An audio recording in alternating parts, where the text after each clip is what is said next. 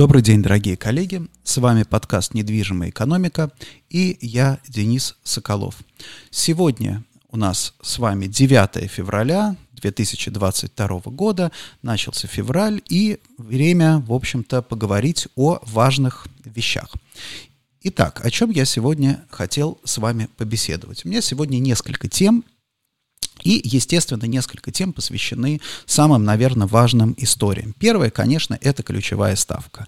Ключевая ставка, а, напомню, что завтра состоится заседание Центрального банка Российской Федерации, и на этом заседании Центральный банк примет решение о повышении ключевой ставки. Понятно, что, уважаемые коллеги, понятно, что обычно, по-хорошему, да, по-хорошему у нас э, ключевая ставка, там, решение Центрального банка должно оставаться загадкой, да, но, но мы с вами знаем, что ключевая ставка будет повышена. Собственно, консенсусный прогноз заключается в том, что ключевая ставка составит 99,5% и повышение а, составит 1 процентный пункт, то есть с 8,5 до 9,5.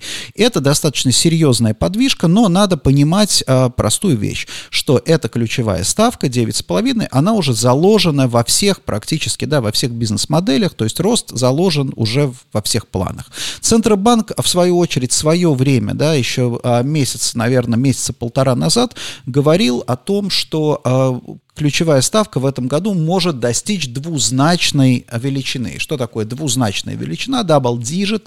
Double digit – это 10 и более процентов. То есть 9,5 – это не последняя ставка. Плохо это или хорошо? А давайте с вами порассуждаем.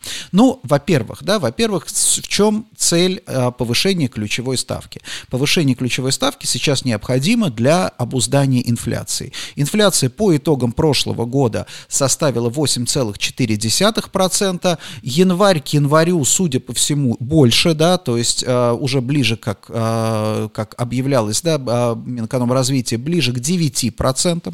То есть, на самом деле, инфляция больше не галопирует, да, то есть каких-то э, чудовищных, э, чудо, чудовищных разгонов инфляции нет, но, тем не менее, э, скажем так, взять под контроль ее наверное, так, сдержать ее удалось, но полностью взять под контроль пока не удалось. И задача заключается, задача повышения ставки заключается не в том, чтобы остановить рост инфляции, а чтобы обратно загнать ее достаточно узкий коридор 4-5%. Это важно, да, это, это, это важно понимать. То есть ставка будет подниматься до тех пор, пока инфляция не начнет снижаться. Это нужно понимать. Да, вот, например, наши турецкие коллеги идут другим путем. Они снижают ставку в ответ на повышение инфляции. Сейчас у них инфляция 47% в турецкой инфляции, инфляции лиры, и, собственно, их центральный банк говорит, что иностранные, иностранцы не могут понять вообще э, природу этой инфляции, потому что это исключительно, да, в силу своих каких-то культурных или ментальных отличий. То есть они уже они решили, что инфляция это турецкая скрепа своего рода.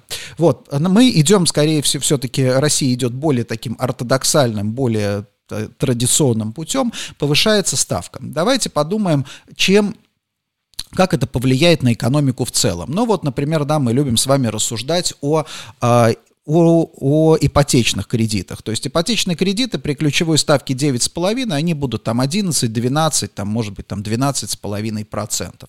Много это или мало? Это немного. Если мы говорим, что инфляция 9%, то даже 12 это значит стоимость денег, реальная стоимость денег 3%. Это немного. Но очень важен здесь, конечно, психологический фактор. Психологический фактор, который а, таков, да, то есть человек, который берет сегодня ипотечный кредит под 13 12%, знает прекрасно, что его сосед еще недавно брал под 7%, и получается, да, чуть, начинает чувствовать себя неудачником. Думает, что же я лох тогда какой-то получается, да, я беру под 13%, а умные брали под 7%.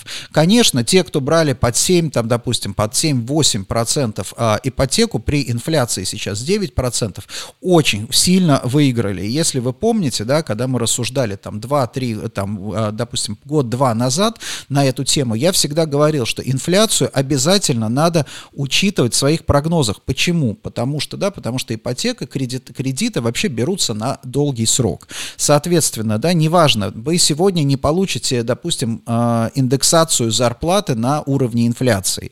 Допустим, да, к примеру, не получите. Это не страшно, да, вы понимаете, что на протяжении на горизонте 10-15 лет, так или иначе, да, если вы сохраняете там условно свой средний доход, статус там, допустим, среднего класса, то, в принципе, доход будет, номинальный доход будет естественным образом расти на уровне инфляции. Это может не происходить каждый год, да, но так или иначе этот, этот, этот рост происходит. Это важно понимать, поэтому, да, а долг, тело долга кредита, оно обесценивается каждый год вот на это значение инфляции. Поэтому высокая инфляция – это лучший друг ипотечника. Вопрос теперь в следующем, да, вопрос в следующем. Вот если вы сегодня берете кредит под 13%, а потом инфляция обратно ее загоняет в 4%, то тогда для вас стоимость денег уже становится очень высокой, да, это уже вот 9% в реальном исчислении.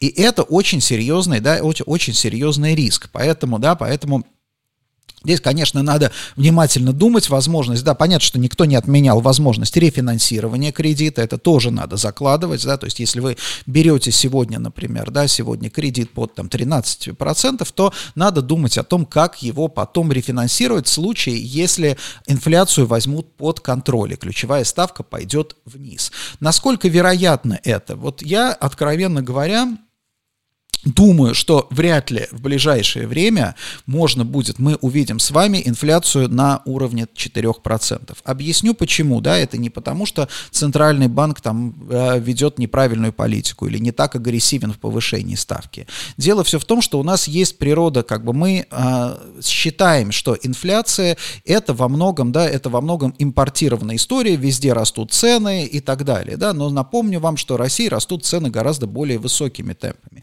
Если если мы импортируем там условно американскую инфляцию, ну, как нам говорят, да, то откуда берутся лишние, да, лишние проценты? А я вам скажу, откуда берутся лишние проценты. Лишние проценты берутся из-за издержек регулирования, из-за ограничений, которые, которые у нас все больше и больше накладываются на торговлю. То есть у нас больше, у нас возрастает налоговое давление, да, мы увеличили, НДС увеличился даже там, допустим, да, в определенной степени, НДФЛ, увеличивается количество, да, количество бумаг, количество регламентов, количество регулирований. За все это приходится платить. В конце концов, за QR-коды, которые, да, которые, которыми нас одаряют, за это все тоже приходится платить. Да, за вакцины, за вакцинацию, за проверку масочного режима, за это все нам приходится с вами платить. Да, у нас там, допустим, финансовая, там, бюджетная система и налоговая система не очень прозрачны, но мы понимаем, что чудес с вами, да, чудес не бывает. То есть, если там, допустим, если государству нужны деньги на там организацию, там, а, на локдауны и на прочее, то, в принципе, так или иначе, эти деньги будут браться с бизнеса. Эти деньги могут браться, допустим, с естественных монополий, да, естественные монополии их потом переложат по-другому по цепочке вниз, допустим, через цену там топлива и так далее, да. Здесь чудес чудес не бывает. Поэтому я полагаю, что у нас, ну, как минимум, я думаю, 4, наверное, 3-4 процентных пункта, это вот эти, да, вот инфляции, это увеличение вот этого администрирования. Потому что, когда мы с вами рассуждаем о, там, допустим, разница между плановой и рыночной экономикой, да, те там сторонники, допустим, плановой экономики и там сторонники рыночной экономики упускают одну важную вещь, да, они говорят про эффективность, но они не говорят про стоимость, да, стоимость администрирования и стоимость регулирования. И стоимость регулирования в плановой экономике, которой мы э, склоняемся все больше и больше,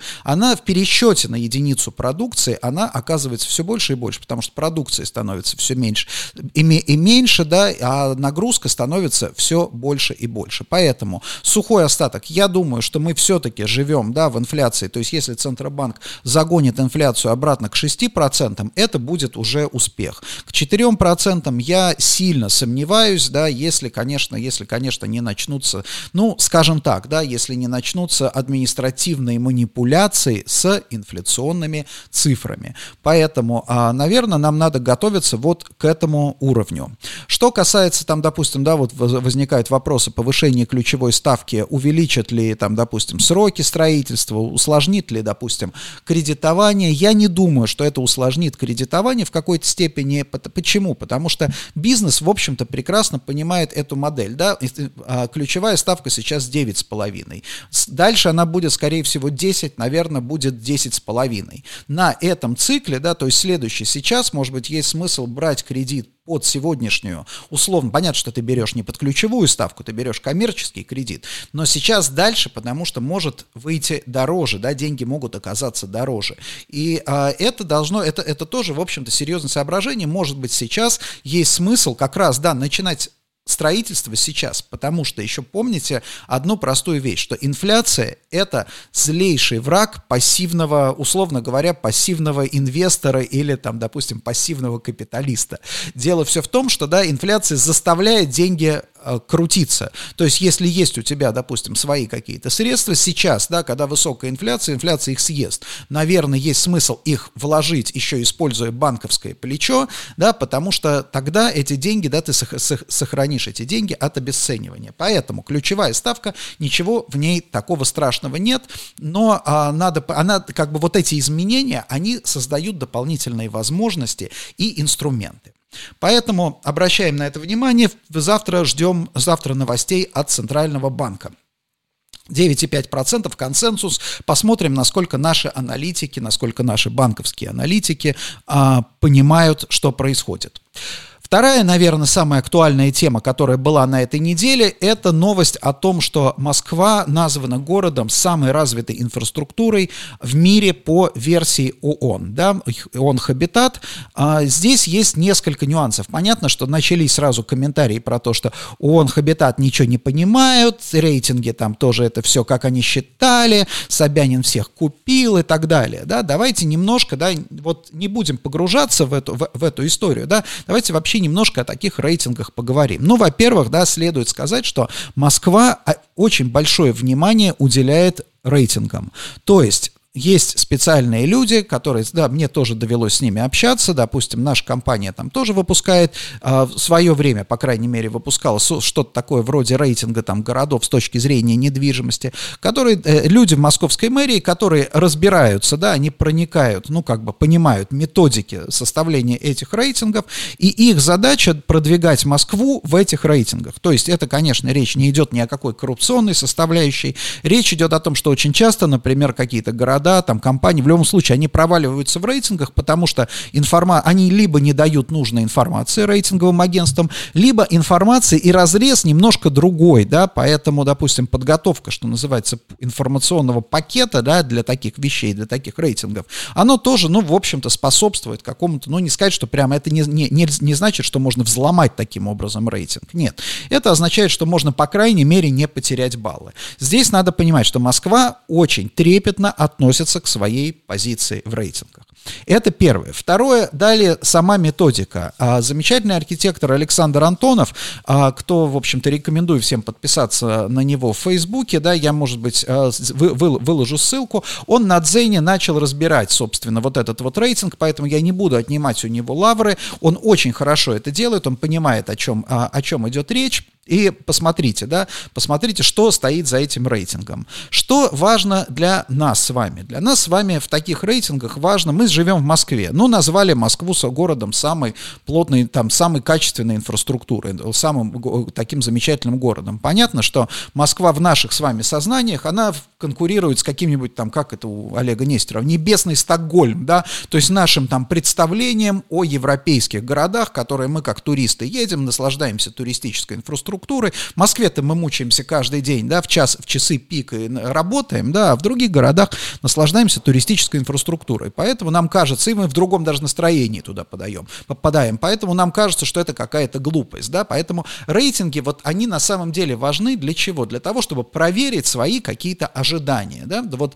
для меня, например, оказалось это, да, почему это важно? Потому что я начал, вот этот рейтинг натолкнул меня, ну не то что на мысль, да, я начал размышлять, действительно, а какие достижения, там, допустим, в, за последние годы в развитии инфраструктуры Москвы наблюдаются и так далее, да, и ты вот посмотрев немножко, сменив вот эту оптику, ты начинаешь а, более, наверное, адекватно, совершенствуется картина мира, поэтому к рейтингам надо относиться не как к соревнованиям, да, не как там, допустим, на Олимпиаде, кто-то там, да, пробежал быстрее всех там 100-метровку, вот какой там молодец, да, он доказал преимущество там, я не знаю, там, социалистического строя перед капиталистическим, потому что он пробежал на полсекунды быстрее, чем капиталист, например, да, но я не знаю, как любители спорта там такого, да, как они на все это смотрят, мне всегда это казалось странным, но тем не менее, да, здесь же немножко другая, здесь, здесь, здесь немножко другая история, это дает тебе возможность сказать, что окей, есть вот твоя оптика жителя, ты видишь все со своей стороны, да, есть оптика другая, допустим, международного агентства, которое пытается объективно оценивать, и по этим объективным оценкам получается, что у тебя, да, получается, что твой город выглядит гораздо лучше, чем ты предполагал. Правда это или нет, понятно, что истина где-то рядом, но на это стоит посмотреть. Что, почему на самом деле вот эта новость вызвала такую сильную агрессию. Здесь у меня для вас э, есть ответ. Почему столько язвительных комментариев, там, обвинений там во все, э, во все концы. А есть у меня для вас ответ. Дело в том, что есть при как бы хороших вещах, которые делает московское правительство, есть абсолютно, с моей точки зрения, порочная практика, да, порочная практика вот такого рейтингового фетишизма, да, а, а и понятно, что она началась с KPI, то есть властям, в принципе, властям нужно каким-то образом отчитаться перед своим, там, допустим, начальством, хорошо они работают или нет, да, потому что, ну, как бы у нас вертикаль власти, у нас каждый там даже выборный, он отчитывается перед своим начальством, то есть ему нужно Э, сказать, показать, что да, вот есть там как бы у меня достижение. Если, например, понятно, что там в советские времена были, э, скорее это все там было на эмоциональных оценках, да, типа все хорошо, все замечательно, мы там боремся за светлое будущее, то сейчас у, как бы с приходом технократов, а технократов достаточно много на низких, там, средних и так далее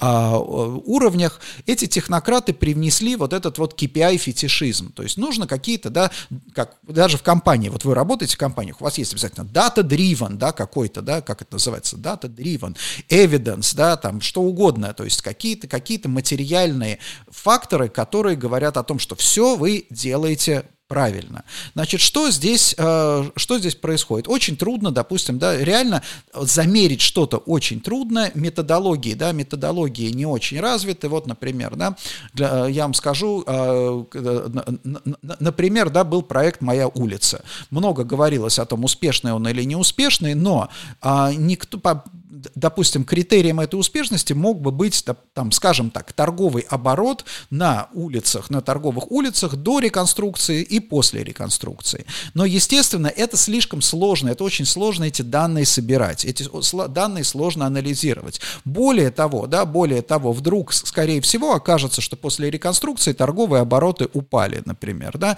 они могли упасть по, по каким-либо другим причинам, но, тем не менее, это результат непредсказуемый. И тогда появилась в Москве, я, видите, как издалека начинаю, да, но мне кажется, это важно понимать о том, как управляется вообще страна, мы должны понимать, как страна управляется, как принимаются решения. И тут появился активный гражданин. Это гениальная совершенно идея, потому что она позволяет тебе принять, как бы, она тебе позволяет э, обеспечить любой KPI. То есть ты говоришь, окей, ты хочешь, вы хотите, уважаемый начальник, вы хотите данные, их есть у меня. У меня есть для вас данные. Вот, например, я провел опрос, и 80% жителей говорят, что хорошо. Это же данные, это данные объективные, объективные. Да, там, конечно, какие-то будут там люди задавать вопросы, а почему, а может быть, там накидали голоса, но все прекрасно знают, что кто проводит опросы, что просто даже не обязательно накидывать голоса. Просто профилируя банально, да, профилируя аудиторию, профилируя вопросы, ты можешь, в общем-то, получить заряженный, да, заряженный результат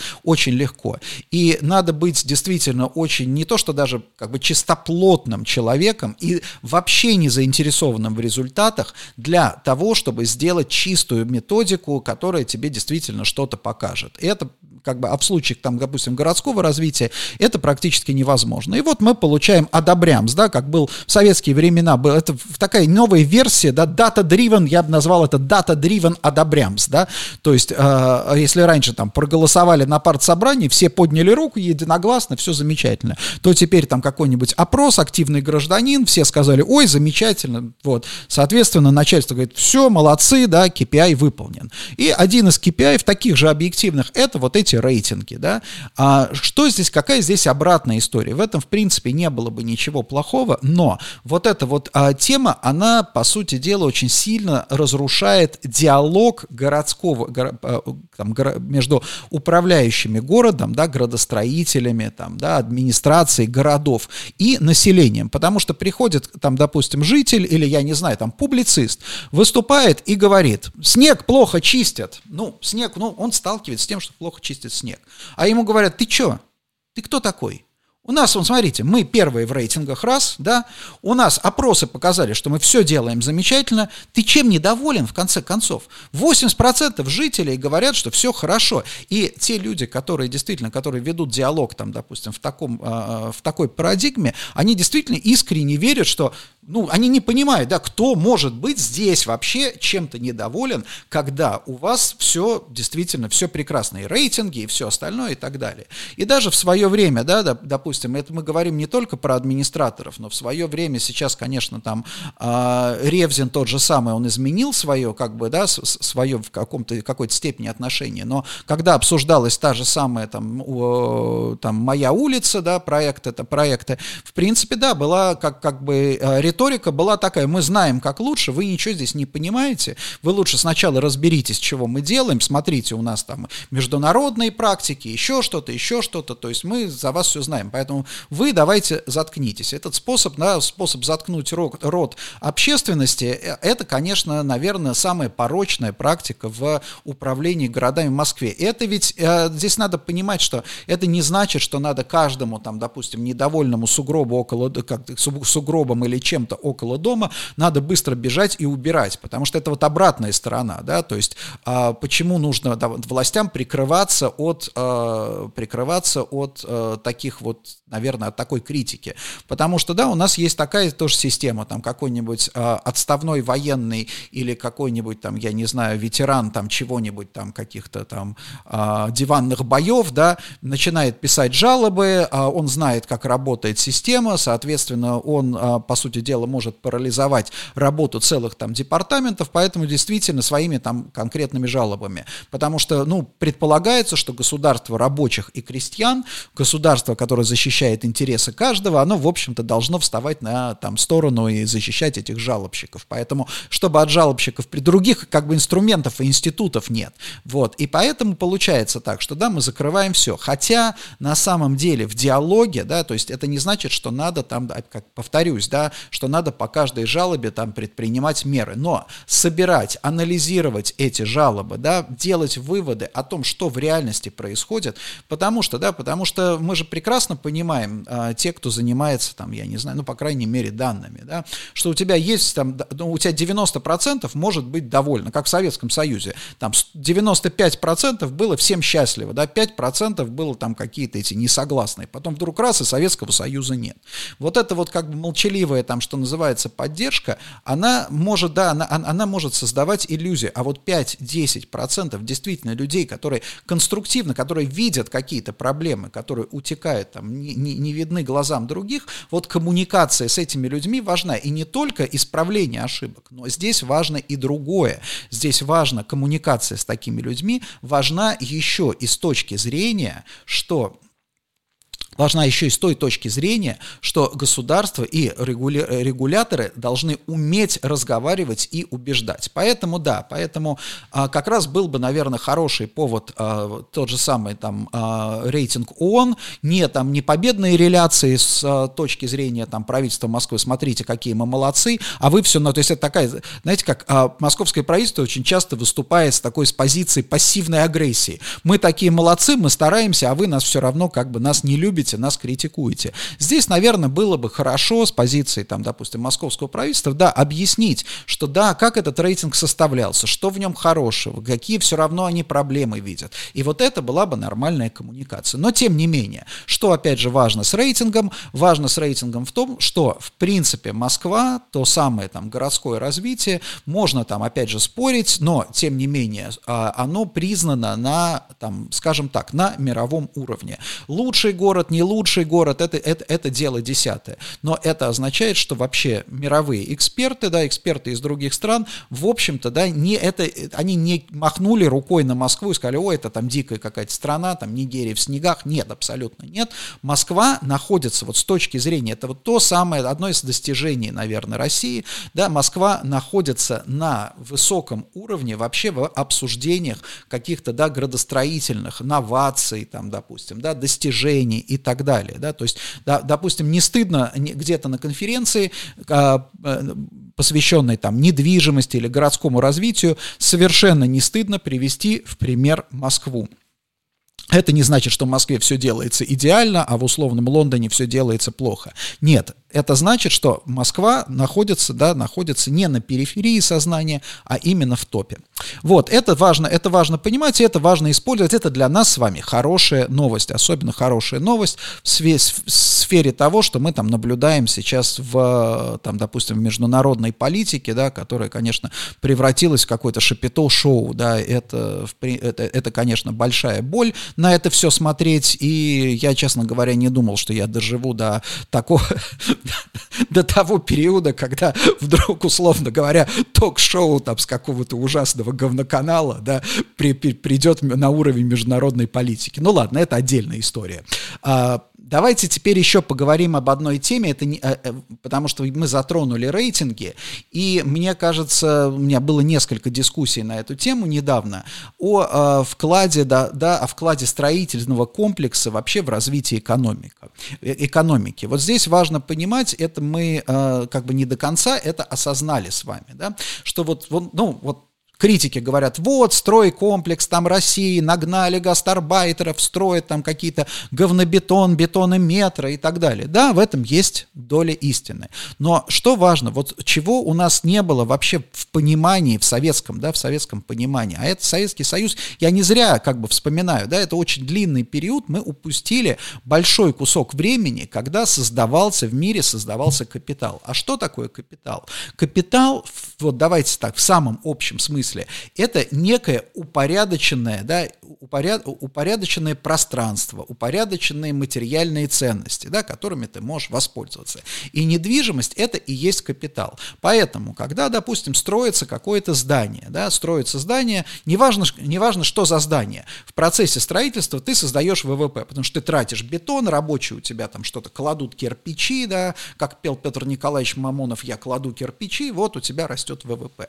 Дальше наступает наступает следующая история. И вот, а, собственно, в плановых экономиках вот этот момент, он упускался, потому что здание начинает жить как единица капитала. Здание, допустим, да, вот его можно построить, условно говоря, там, допустим, за миллиард рублей вы построили здание там какое-то, да, но, и, но дальше здание начинает дорожать, во время эксплуатации. Если это хорошо построенное здание, сделанный хорошо проект, это здание через несколько лет может стоить, допустим, 5, а то и 10 миллиардов. Да, это не спекулятивное, понимаете, в чем дело? Это не спекулятивный какой-то рост э, цен. Это более важная история, потому что, да, потому что жизнь как бы здания с момента строительства только начинается. И как человек, да, человек дорождается, например, да, его человеческий капитал минимальный, да, то есть только вот родители и так далее. Потом получает образование, потом он идет в институт, потом он устраивается на работу, да, делает карьеру. Его вот капитализация этого человека растет. Вот так же и со зданиями.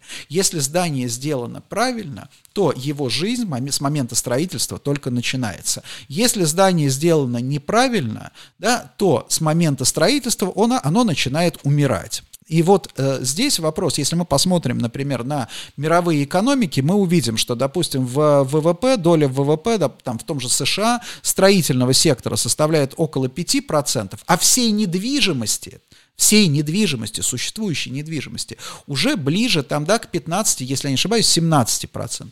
В Китае вообще там, допустим, строй, сектор те же 5% строительства, а недвижимость 29%. Почему вы думаете, например, так обеспокоился товарищ Си по поводу там, да, Эвергранда и девелоперов? Все очень просто. Товарищ Си обеспокоен, что недвижимость составляет, стала составлять слишком большую долю ВВП. Это разрушает баланс. Но представьте себе, представьте себе, что вот эти 29%, то есть вот нынешнее благосостояние Китая на 30% это только потому, что они уже построили, да, не что они строили в моменте, а что они построили вот эти вот активы, живущие сейчас, да, сейчас своей жизнью. То есть это 30% ВВП. И это очень, да, это, это, это очень важная история. Поэтому, когда мы сейчас с вами там критикуем э, идею, что эко- экономику мы стимулируем за счет там строительства, это не совсем, да, не совсем эта критика релевантна, потому что очень важно, здесь важно не то, что строит там много, да,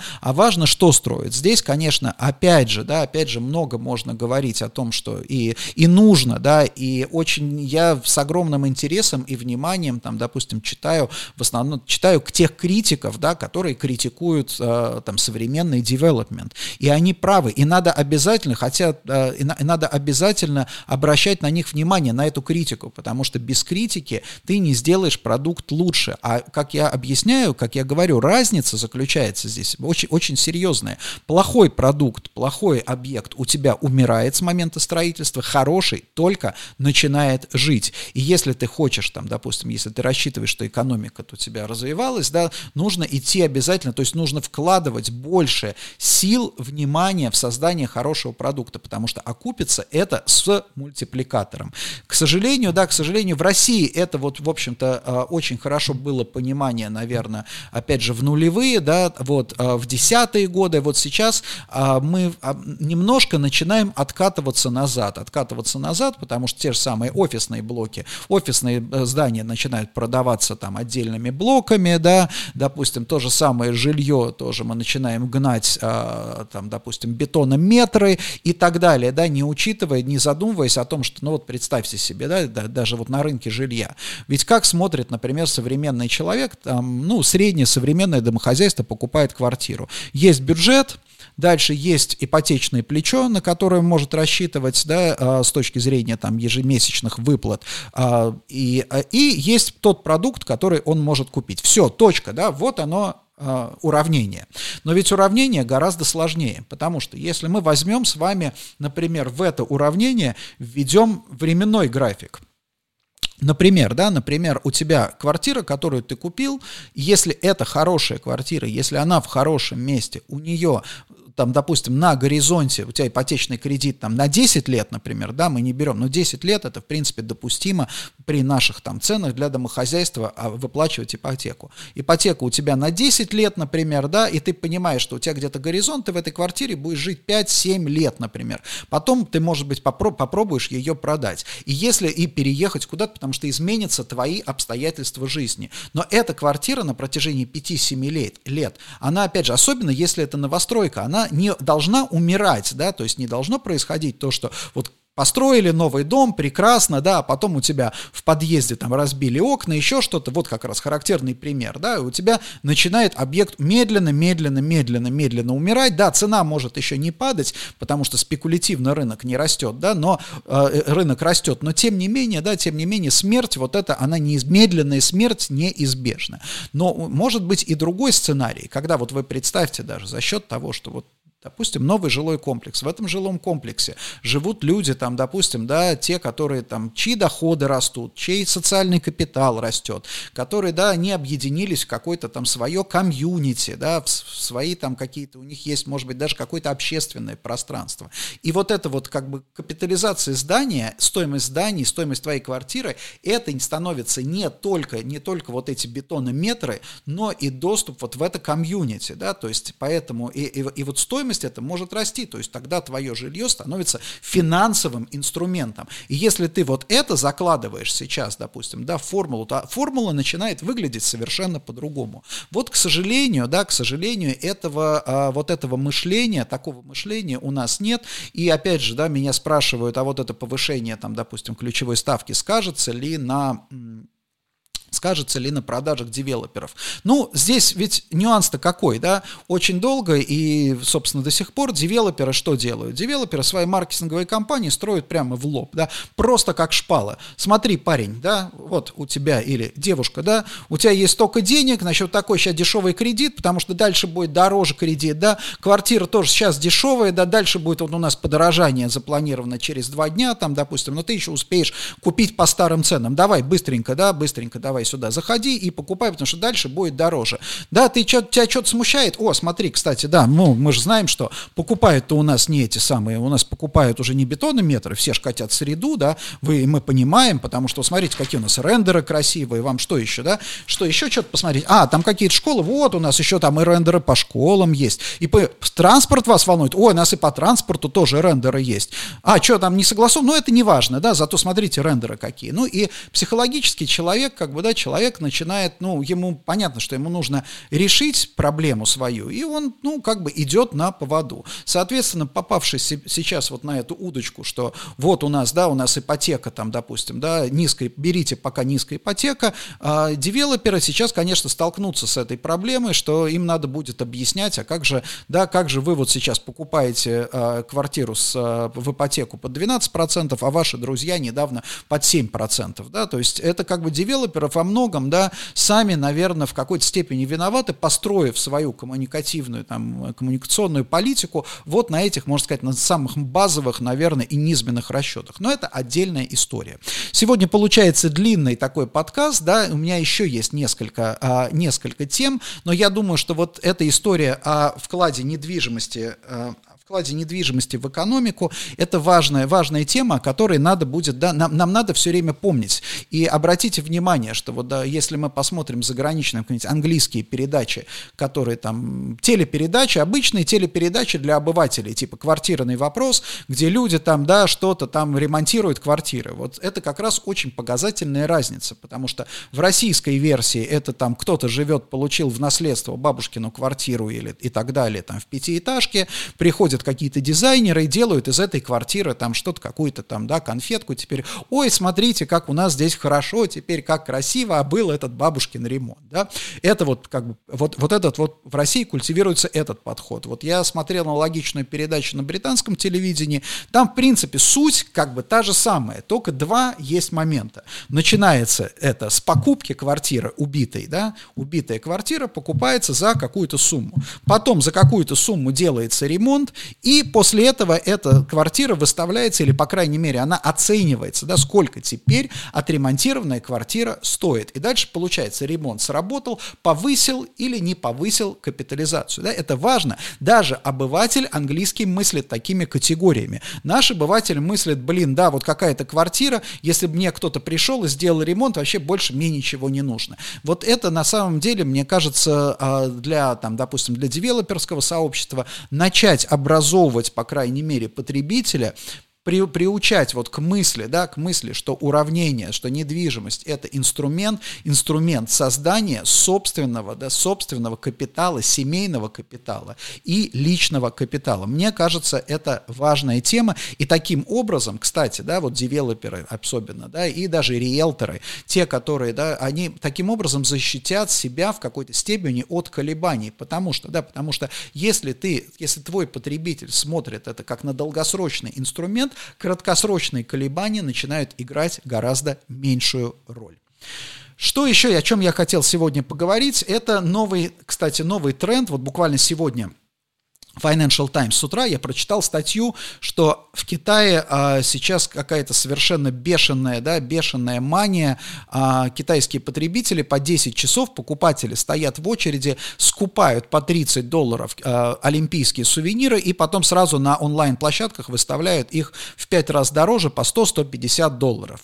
Вот, практически все сувениры скупили, да, и таким образом китайцы зарабатывают. Вот здесь несколько моментов, а, надо обратить внимание на несколько моментов. Во-первых, да, это массовое явление, то есть чем мы сталкиваемся? Вот, пожалуйста, да, наши китайские соседи, которые тоже были в, а, там, допустим, да, за железным, условно говоря, за железным занавесом, в, в другой экономической системе, они быстро освоили вот эту вот идею там роста капитализации. Да, она принимает такие, ну, скажем так, неортодоксальные и скорее, я бы, я бы сказал, уродливые, абсолютно уродливые формы, но, тем не менее, да, мышление, то есть мышление каждого человека уже направлено совершенно в другую сторону. Да, пройдет еще лет 10, да, лет 10, прежде чем наверное, да, э, как бы люди начнут более, ну, я, я бы сказал так, взвешенно подходить к этим вопросам, китайцы, да, по крайней мере. В России мы, к сожалению, не дошли еще и до этого, да, то есть у нас вот попытки там, допустим, да, попытки, попытки были в 90-е, и в 2000-е годы, но мы скорее отошли назад. К сожалению, нам, наверное, рано или поздно придется через это пройти. Но есть еще один интересный нюанс про китайских потребителей. Тоже о чем пишет, уже неоднократно писал Financial Times, но вскользь пока это упоминает, упоминается, это не рассматривается как отдельная тема, хотя, мне кажется, это очень важно. Значит, китайские потребители, вот пока мы, например, россияне, мы считаем, что наше там мировое доминирование это наши нефть, наши нефть и газ, и мы там, допустим, Ротенбергам доверили защиту интересов э, России и как бы противостояние со всем миром, доверив им как бы по сути, ну как, как это устроено, да, доверив им распоряжаться нефтью и газом и, собственно, ставить э, на колени весь мир, да, то китайцы идут немножко другим путем. Китайцы понимают, что у них 1 миллиард, там, больше миллиарда человек, это огромный потребительский рынок, поэтому сейчас, например, почему а, FMCG-компании, а, они очень а, осторожны в отношении Китая, потому что китайский потребитель сейчас, они моментально консолидируются, если кто-то что-то сказал там плохое про Китай или даже недостаточно тут не надо говорить плохое, недостаточно хорошее, то потребители через там свои соцсети говорят, все, мы бойкотируем теперь, да, бойкотируем э, продажи этой компании, и продажи летят вниз,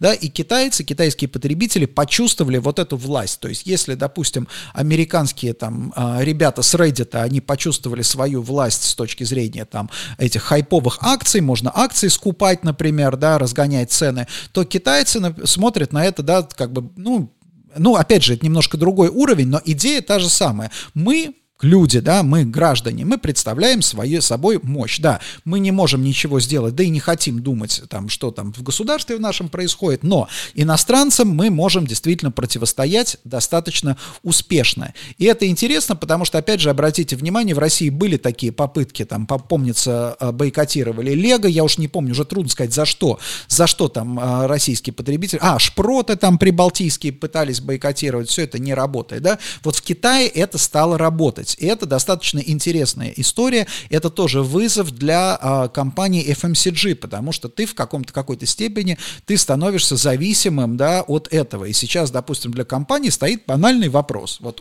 вот представьте себе компания, которая публикует ESG отчет, в, который, на, в котором все там написано, все прекрасно. У нас там этот самый там а, социальная ответственность, еще что-то, да, а другой рукой там говорит, что, ой, знаете что там, да, все, вот мы тут мы не вправе там высказывать свое мнение по поводу там нарушений там прав человека, и неважно, да, неважно, только потому что как бы вот там, где можно, да, компания оказывается в ситуации, что там, где можно, она ESG, она зеленая, она вся такая ответственная, социальная, а там, где возникают от этого какие-то издержки, да, то уже все, да, уже вот здесь вот у нас заканчивается социальная ответственность. И это, мне кажется, такой для бизнеса серьезный вызов. Я уверен, кстати, вот здесь я уверен, что произойдет там, допустим, в следующие ближайшие годы, в общем-то, будет выработано какое-то такое консенсусное решение, как э, на это будут реагировать транснациональные корпорации. Да, вполне возможно, может быть, действительно это приведет, там, что называется, там, к тем же самым сокращениям там, продаж в Китае. Я не знаю, да, я не знаю, но вот сейчас эта проблема, эта проблема серьезная возникла.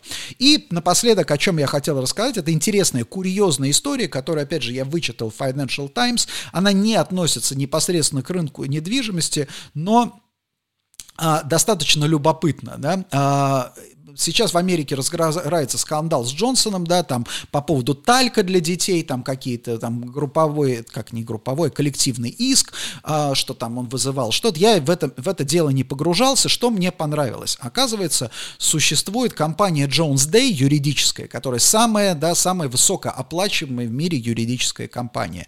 Они там, там средний, там средний гонорар юриста Jones Day написано, да, что, а, ну, как бы а, по которым выставляется счет полторы тысячи долларов в час. Эта компания стала, заняла вот этот статус, потому что она изобрела схематоз для того, чтобы минимизировать риски от, а, да, вот от таких вот исков. Что делает эта компания? Называется техасский, да, Texas Two Steps. А, это, значит, техасский метод а, в два шага. Значит, компания, это, это, эта идея заключается в чем? Заключается в том, что ты берешь вот этот вот весь, все вот это вот направление как бы изолируешь, на которое подается у тебя, да, которое под, подвержено эту риску, то есть этот тальк как бы ты выделяешь в отдельную компанию производства, после этого берешь и эту компанию банкротишь. Все. И сразу раз и два, да, и после этого там, допустим, конечно, ты какие-то, а, это не значит, что все, кто подали у тебя, подали иски, они их, их посылают. Нет, там, там все сложнее, понятно, что это не просто схематоз, в котором там два документа, понятно, что с ними там тоже ведутся переговоры, но, по крайней мере, ты всю компанию, уголовную компанию, ты выводишь из-под вот этой ответственности. И, судя по всему, эта практика достаточно распространенная сейчас, да, и просто когда мы с вами слышим, вот, там коллективные иски, разоряют говорят компанию, оказывается, да, оказывается, не все, как говорится, не все так однозначно. И вот американские регуляторы, суды сейчас а, озадачились этим вопросом, что как-то это все получается не очень хорошо, потому что оно нарушает как бы саму вот саму идею, да, и э, готовится, да, готовится сейчас, что называется, ответ и как, в общем-то, воспрепятствовать вот этой, этой, этой схеме. Но, тем не менее, да, тем не менее, мне это показалось доста- достаточно любопытным, то есть я не знал, что такая схема существует и что такая схема активно, да, активно используется в Америке. На этом, коллеги, я хотел бы закончить сегодняшний подкаст. Напоминаю, что все подкасты «Недвижимая экономика» вы в реальном времени, они транслируются, они транслируются на моей страничке в Фейсбуке «Недвижимая экономика», да, они а, репостятся на мою личную страничку, на канале «Недвижимая экономика» в YouTube, также в подкастах, в формате подкаста во всех агрегаторах, Spotify, а, iTunes, все что угодно, пожалуйста, подписывайтесь, пишите мне, ставьте лайки, задавайте вопросы, сделайте там какие-нибудь замечания, вносите поправки и, опять же, обращая ваше внимание, я сегодня упоминал, постараюсь не забыть а, разместить а, ссылку на статью Александра Антонова о рейтингах. Спасибо большое, с вами был Денис Соколов, подкаст «Недвижимая экономика».